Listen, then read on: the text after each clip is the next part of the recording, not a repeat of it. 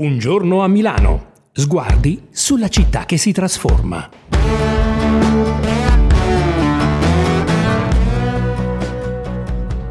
In Italia la scuola è aperta a tutti ed è gratuita e lo Stato garantisce questo diritto allo studio assegnando aiuti e sostegni alle famiglie che non ce la fanno. Questa quantomeno è la teoria.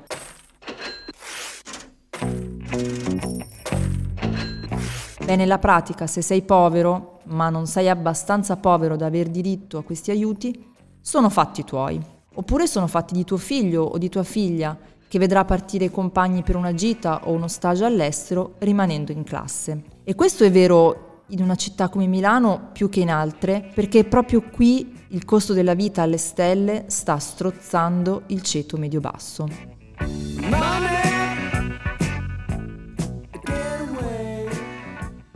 Sono Valentina Bertuccio D'Angelo e questa è una nuova puntata del podcast Un giorno a Milano. Oggi parliamo di diritto allo studio e di una scuola pubblica gratuita che gratuita proprio non è.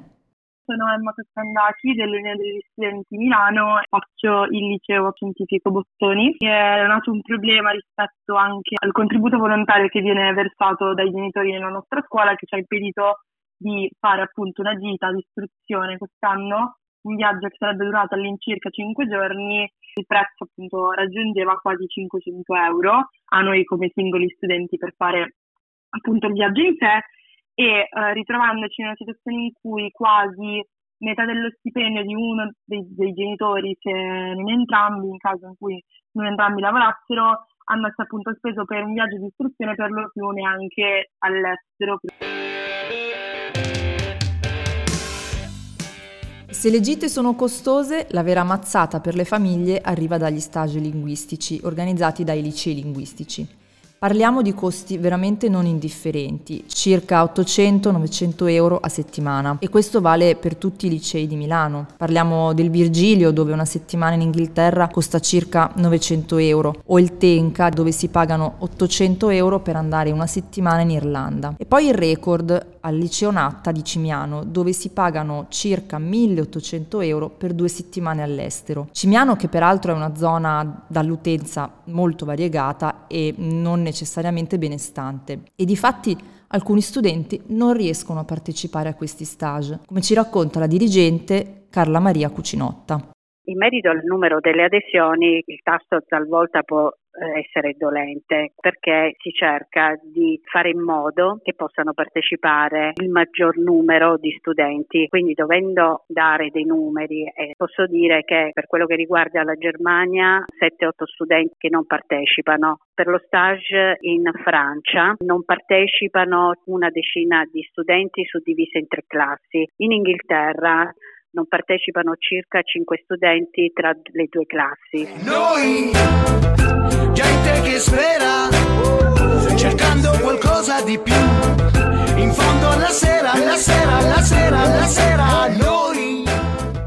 È ovvio che se studi al liceo linguistico hai tutto l'interesse a fare un'esperienza all'estero, quindi ci chiediamo chi non parte, perché non parte problema che ci si pone perché non partecipano. Allora possono essere tante le motivazioni. Posso tranquillamente dire che non abbiamo famiglie che hanno un reddito in sé veramente basso che non consente di partecipare. Problemi possono essere legati a stati di salute, problemi familiari, personali, oppure una scelta diversa di investire quei soldi per fare altro. Fosse però anche solo uno studente a non poter partire perché i genitori non possono permettersi di pagare il viaggio, il compito della scuola pubblica dovrebbe essere quello di mettere anche lui o anche lei nelle stesse condizioni dei compagni. È una questione di giustizia sociale, certamente, ma anche di lungimiranza, perché questo ragazzo o questa ragazza saranno i cittadini di domani. E cosa vogliamo? Che arrivino alla vita già sconfitti? Quindi, che cosa fa la scuola per correggere queste storture? Per quanto riguarda il liceo Natta, dà dei contributi a seconda della certificazione ISEE. Un ISEE 0, contributo del 40%, ISEE fino a 7.000 euro, contributo del 30%, un ISEE da 7.000 a 12.000 euro, contributo del 20%. E proprio di questi giorni la comunicazione è arrivata a tutte le scuole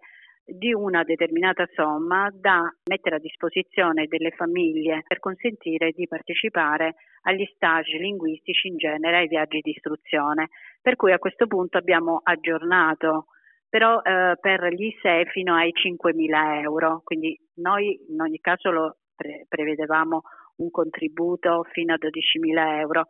In base alla eh, comunicazione arrivata, però possiamo aggiungere un maggior contributo. Generalmente suddividiamo la somma eh, da pagare in tre rate, però anche in quattro quando ci viene chiesto e non è una cosa da poco. È evidente che con il limite del reddito ISEE a 12.000 euro restano fuori molte famiglie che di certo non sono ricche, non sono benestanti, parliamo di un ceto medio-basso e parliamo dei loro figli che non possono partire, restano in classe perché il viaggio si svolge durante l'anno scolastico e guardano da lontano i propri compagni fare nuove esperienze.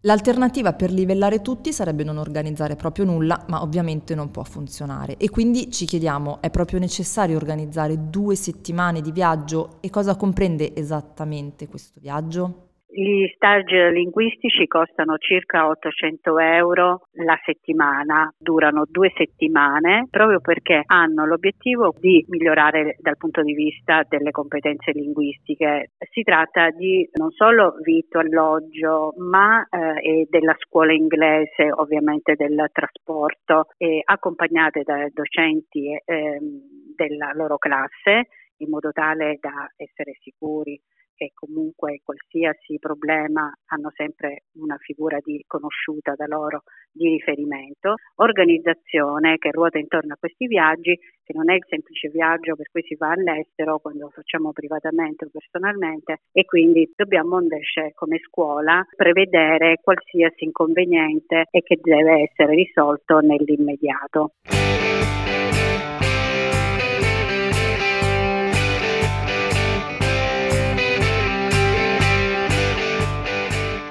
Facciamo due calcoli, sono in media 800 euro alla settimana per due settimane, per tre anni, dalla terza alla quinta. Fa quasi 5.000 euro, una spesa veramente non indifferente. Il concetto è che, sapendolo subito fin dall'open day, le famiglie possono mettere da parte i soldi necessari. Ma non possiamo far finta di non sapere che molte famiglie non riescono a mettere da parte nulla mese dopo mese. È vero, la scuola dà dei contributi, ma la domanda resta una c'è la possibilità che grazie a questi contributi tutti gli studenti che vogliono partire potranno partire? Beh, eh, forse non basta. Questo ulteriore contributo può darsi che per alcune famiglie non sia ancora abbastanza e allora qui dovrebbero aggiungersi altre eh, istituzioni pubbliche, altre istituzioni anche private, ben vengano, per creare quelle pari opportunità nella scuola pubblica, per cui dovrebbe esserci sicuramente una ulteriore e maggiore partecipazione in modo da garantire agli studenti che frequentano le scuole pubbliche di poter scegliere liberamente se partecipare a uno stage linguistico o a un viaggio di istruzione senza avere la preoccupazione dell'aspetto economico. Le condizioni economiche delle famiglie di origine non possono e non devono essere un limite alla realizzazione degli studenti, dei ragazzi e delle ragazze.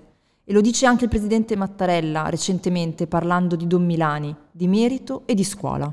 La scuola in un paese democratico non può non avere come sua prima finalità e orizzonte l'eliminazione di ogni discrimine. La scuola di tutti.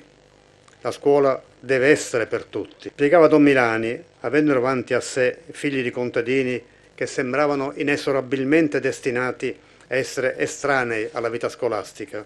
Una scuola che seleziona, distrugge la cultura e la sua pedagogia della libertà. Il merito non è l'amplificazione del vantaggio di chi già parte favorito. Merito è dare nuove opportunità a chi non ne ha. Ecco, noi vorremmo che dal prossimo anno, grazie all'aiuto di tutti, la scuola, le regioni, le province, lo Stato, i comuni, la colletta fra i genitori. Ogni studente che vorrà partire per un viaggio di istruzione o uno stage linguistico potrà farlo, senza aver paura di pesare troppo sul bilancio della sua famiglia.